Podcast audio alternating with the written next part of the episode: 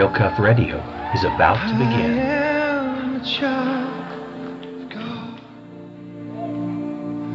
Everybody loves a hero. I believe there's a hero in all of us.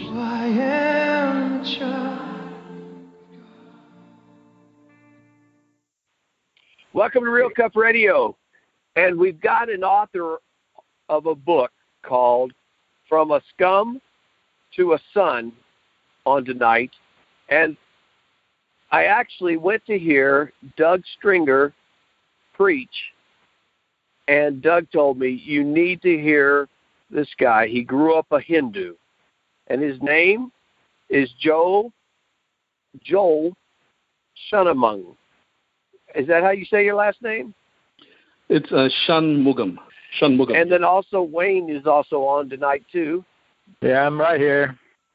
But basically, Joel, and let let you tell your uh, story growing up, and you know, let you go from there. Awesome, awesome. Thank you, thank you so much, Todd, for this uh, privilege and honor of uh, uh, giving this opportunity to share God's goodness. And yeah, basically, I was born in a, a Hindu family, born in Singapore, raised uh, as a Hindu um, many years. I, I got saved when I was 26 years old. My my parents and my entire family were staunch Hindus. We uh, worshipped um, all gods. I think there was one, a specific god for every need that we had. If there was wealth, we needed we had a god. If we needed uh, education, we, we had a god, and all that kind of stuff. I grew up in a very awesome Hindu family. Actually, they were all good people, no big issues of any kind. They had a, a regular childhood like anyone else. And then life began because in Singapore, um, you would have to uh, go into the national service. It, it's a requirement. Once you turn 18, you have to go into the national service.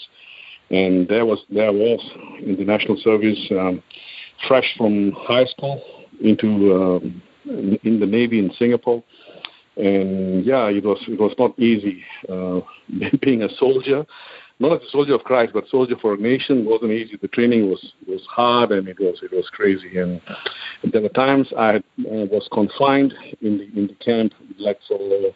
Uh, not shaving or didn't tie your boot lace or stuff like that. I was confined, and when I was confined in the camp, I was actually bored. Didn't know what to do. I mean, of course, I did do my regular rounds where you uh, carry your M16 and walk around the island and clock some hours. But besides that, I had lots of hours to kill. And I also had specific guys in company, in my company, who were into uh, drugs and smoking and stuff like that. So, in fact, my first experience, yeah, so I was confined in the in, in my camp and didn't have nowhere to go. And I had a couple of my friends who were starting to do, I mean, who had already started smoking and stuff. So I started smoking my, I smoked my first cigarette and then started drinking and then eventually started doing um, weed and graduated into heroin. So um, it, it, it was a mess because uh, one of my officers in the Navy was actually uh, into drugs himself and so I was uh, sort of had the freedom to to to smoke weed and and, and do heroin at, at at the same time, and my life became a mess. Completed the Navy without getting into any kinds of trouble, and I look back at it now and I know it's completely hand of God. It's it's um, it's the grace of God. A couple of my friends in Singapore have been hung for drugs. Uh, some of my friends have even committed suicide because of hallucination, and um, most of them, I guess, they're still in prison, 18 to 20 years uh, in, in prison. They're all for drugs. And yes, I used to, my parents were great people, but unfortunately, they had to move me out of their own home because I started uh, stealing to, to support my addiction. I started selling passports, jewelries, and whatever you may whatever you may think of. I started selling it for drugs, and I became a um, I wasn't needed in the family, I guess, and I was the last last guy in a family of six. My parents uh, decided to send me to my relatives' home, my sister's home, but wherever I went, I started doing the same thing, and you they didn't want me because I was causing trouble in their family. My dad, my parents were actually very desperate to to see me set free, and um, I was even sent to a jungle in Malaysia, where deep in the woods, where I was sitting under a, a guru who was teaching yoga and meditation. I did all those stuff. I was in the jungle for two years in Malaysia, and nothing changed. Nothing changed. I mean, I, of course, I didn't have the supply of heroin, but I used to, I used to run out of the jungle. I don't know how I made it, but I just got out into another town and managed to find drugs, and I sneaked back into the into the jungle again where I used to stay, and it kept on going, and nothing nothing was helping at all. And one day, my sister, who came across uh, Teen Challenge, uh, she she's still a Hindu today, up to today, as I speak to you, and she said, you know what? I think we have to now send you into this Christian uh, halfway house. I think you you are becoming a, a problem to all, and it, it's it's not right. All of us are being affected. You've been manipulating us. You're stealing from us. So I think we've got to send you into the program. But as soon as they said that, uh, I call it emotional blackmail. So that is where I, I reverse, sort of reverse psychology. I started telling them, you guys don't love me. That is why you're sending me away, hoping that they will still keep me at home. But they were too strong. And I'm glad that they were strong because that's when they uh, were persistent in selling me into Teen Challenge. So I went into the program in Teen Challenge uh, September 2nd of 1992. And then one day there was this uh, preacher, I can't remember his name, September 16th at about 12.30 afternoon. He started preaching and something deep within me began to just pound my heart. And I was wondering, how does this guy know about what I had done? At least did I know it was the, the Spirit of God that began to just uh, tug at my heart. And before I knew it, I just raised my hand, went to the altar, and just just started crying and crying and crying. But I was brought up as a child and told that men men don't cry. But yes, and here I was just crying and crying and crying, and, and I knew that God was doing a deep surgery in my heart, and my and yeah, and then I was because I was still in the program in Teen Challenge, and this and the guys who were looking after us, the supervisors were actually even uh, previous drug addicts themselves. So there wasn't any excuse that I could give them, because if God had done great work in their life, then I've got no excuse. So I began to sit under their supervision, guidance. I was told to take care of a farm which I had no idea of. And God just began to minister to me about the weeds and the, the hard ground and plowing and shifting and pulling out weeds and stuff. And I began to just grow little by little, little by little. And I gave uh, an opportunity for my uh, my supervisors to speak into my life. And they started teaching me, guiding me, correcting me, even disciplining me, rebuking me, rebuking me with the truth. And and that's when my life just began to turn a little by little, little by little at a time, and things began to change. But when I was still a Hindu, I used to do like shoplifting in Singapore. Uh, I've been close to being. I even attempted suicide once because I had enough of hurting people. I just wanted to end my life. I almost jumped off a ten-story building, and my wife Ruth, who's actually small in stature, she she's a small lady yet she uh, by god's strength she was able to uh, pull me out of the window. So when i look at all these things in my life and where i am right now um, helping people uh, currently uh, as a pastor in vancouver with um, ignite life ministries here in uh, new westminster in canada it just it just blows my mind. But the amazing thing is that while I was doing drugs as a as a teen, as a young adult, my my dad, my dad was a, drug counselor. It just blows my mind that my dad, uh, who was actually counseling drug addicts, didn't have any clue that I was into heroin until later on. And yeah, and I used to see a lot of uh, drug addicts come to my home, and my dad would used to to, to counsel them, and and and yeah, it, it was it was a crazy sight at that time, but they didn't have any idea of what I was going into. And about ten and about 10 or 11 years ago, my uh, I remember the seeds that were planted in me uh, before I got saved. My sister in United Kingdom, her name is Esther, she paid me a visit before I went to, into Teen Challenge. That's when my life was really in a mess. And she came to me and she told me about Jesus. I, I just basically told her off. I mean, who, who, who's Jesus? What is Jesus? I've, I've got nothing to do with him and I, I have no idea. All I need is money and you're telling me that you're going to pray for me? Because I was in trouble because I stole my brother-in-law's bracelet and I pawned it for drugs. I sold it for thousand over dollars and I pawned it for drugs and I don't know how, where the money went. Lost all the money and I came back home and my the brother-in-law said he wanted to report me to the police. But up to that time, I did not have. I've been into the. I was caught for housebreaking and stuff. I've been into jail for two weeks, three weeks at a stretch, but I've never been caught for drugs at all. And my brother-in-law said that since he knew that I stole his uh, jewelry, he wanted to hand me over to the Central Narcotics Bureau in Singapore. And I, and I started pleading with him, and I said, no, no, no, please, please don't do that. So I called up my sister, who was at that time still in UK, United Kingdom, and she said, I, I will pray for you. So I just hung up the phone on her because I said I needed money, and he said, You're going to pray for me. And then within two weeks from the time she spoke to me about Jesus, I got saved, September 16th. When I looked back at it, I got saved. And then when I put things together, I realized that it's, it's the power of prayer, that she began to pray, she began to travail on my behalf, standing between the living and the dead, and she began to just call upon the name of Jesus. And, and God just um, put me into a position that I hit I had to hit rock bottom because I believe that when we hit rock bottom there's nowhere else that you can see. You can't turn to the left or to the right or below but he can only look up. And um, yeah, I looked up, and I guess that's when Jesus just came into my life, and, and he's still uh, ministering in me. There's so many areas of my life that is still at work. I'm still under uh, construction, I guess. And long story, long story short. But then what happened? My wife and I we decided to come to uh, Vancouver, Canada, way back in 1997. Uh, I felt the Lord leading me into a Bible school in uh, Vancouver. We came here, and when I went to the Bible school, I completed it, came out of it, and I had no idea that one day I would be a pastor. In fact, I, I joked to the congregation. I said, "Your pastor has got a past."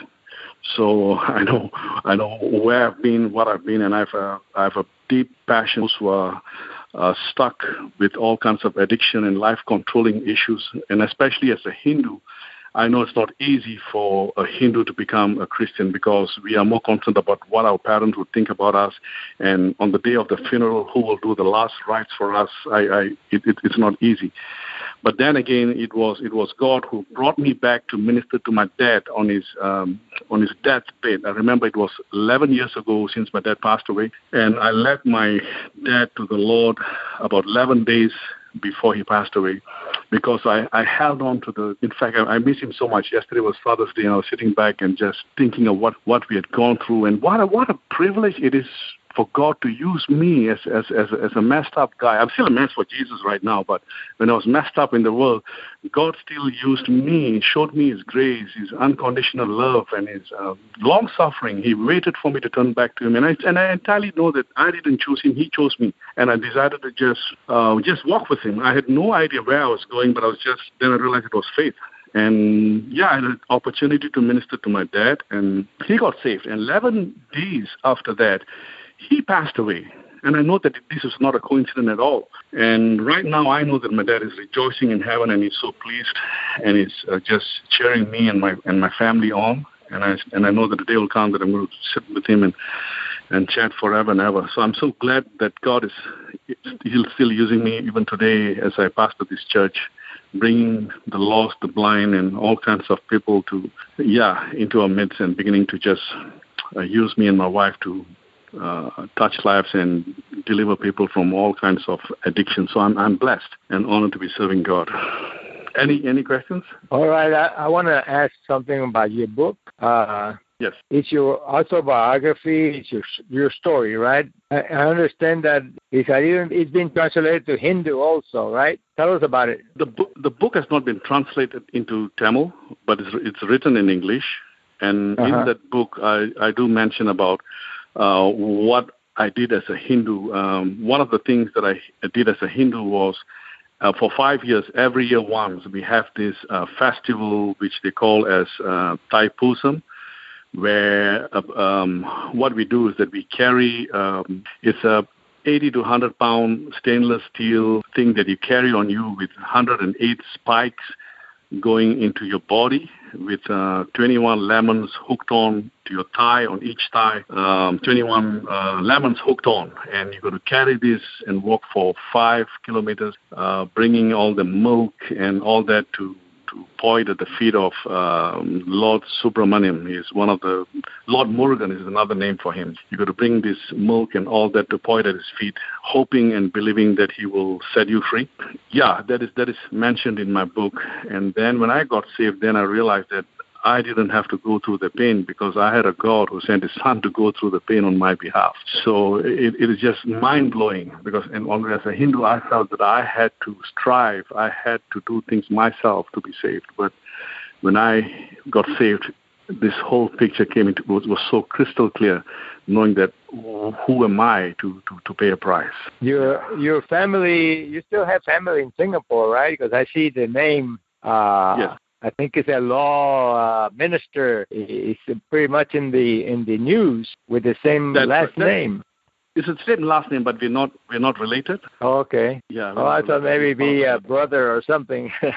all right. No. Uh, My family, my, my siblings were all, I mean, up to today, they're all of uh, good standing in the world, and, and, and one of them is a public prosecutor, one is a pilot, and all those things. I'm, I'm the only pastor at this time, and I'm still praying that, that, that I'm, I'm still holding on to the promise. As for me and my household, we will serve the Lord. So I'm just Yeah. holding on to the promises of God. Yes. Now, how long did you say when your sister prayed for you? How long was it before you got saved? Oh, about two weeks. Two weeks. I mean, that that should just give hope to any mom or or brother or sister listening to this. Ex- Two weeks, exactly. you know, if they would just just start praying. I, I don't think enough people are praying for their family members anymore. Absolutely, absolutely.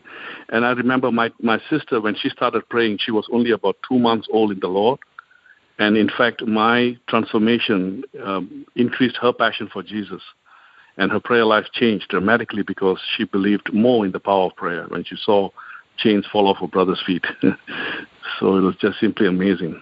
yeah, there's hope in all of us in, in Jesus, right?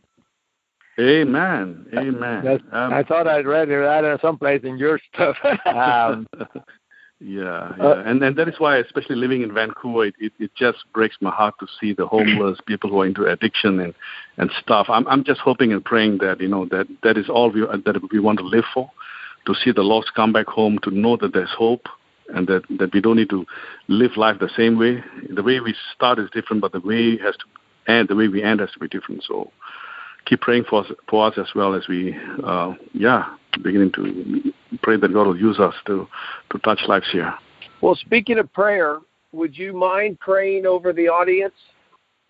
Um, you know, Sure. especially especially anybody that is is Hindu, you know, that their eyes Mm. would and yeah, whatever. For sure, for sure, for sure. Father, in the name of Jesus, I thank you, God, that, that, that you're an awesome God. I thank you that you are still a deliverer. You are our stronghold. You are our help in times of trouble. So, right now, in the name of Jesus, I pray for every single person who's hearing this, this message right now that they will know without a shadow of doubt it's not by might, it's not by power, but it's by your Holy Spirit. I pray for a willingness to be created in their souls right now. Oh God, I pray that everyone who's who's being stuck as a Hindu, oh God, who's still struggling for a breakthrough in the name of Jesus, I come against the spirit of religion and we destroy it right now. I pray that God will show your grace and your mercy and you'll embrace every single listener who's listening to you with your everlasting arms of love. I pray that they will feel your tangible presence, oh God, all around them. Oh God, I pray they'll lay your hands upon their soul by faith. I release your touch upon each one of them who are crying in secret. Father, we know that your eyes are all over us. You are watching us, oh God, wherever we are, and you know exactly where we are at this moment. So touch every single person, oh God, every mother who's crying out for her son to be delivered from every addiction, every sister who's crying out, oh God, for her brothers to be saved and to be delivered. I pray for every wife who's crying out for her husband, oh God, to be set free from bondages, whether it's pornography or uh, heroin or weed or alcoholism. In the name of Jesus, may you touch them. I pray that you, you will even touch them, baptize them with the spirit of prayer. May their prayers be heard by you because I know that you keep your word. You're not a man that you should lie. So, Lord, touch them in the name of Jesus and empower them. Oh God, may you put words in their mouth. And most of all, I pray that you'll comfort them and let them know that the best is yet to come and you are still in the ministry of seeking and saving the lost. We give you all the glory, all the honor that only you deserve, Jesus. In Jesus' name we pray. Amen. Well, amen. And I want to Amen. thank thank you for coming on, Joel. And Thank you. I'm going to say so much. that that's a wrap.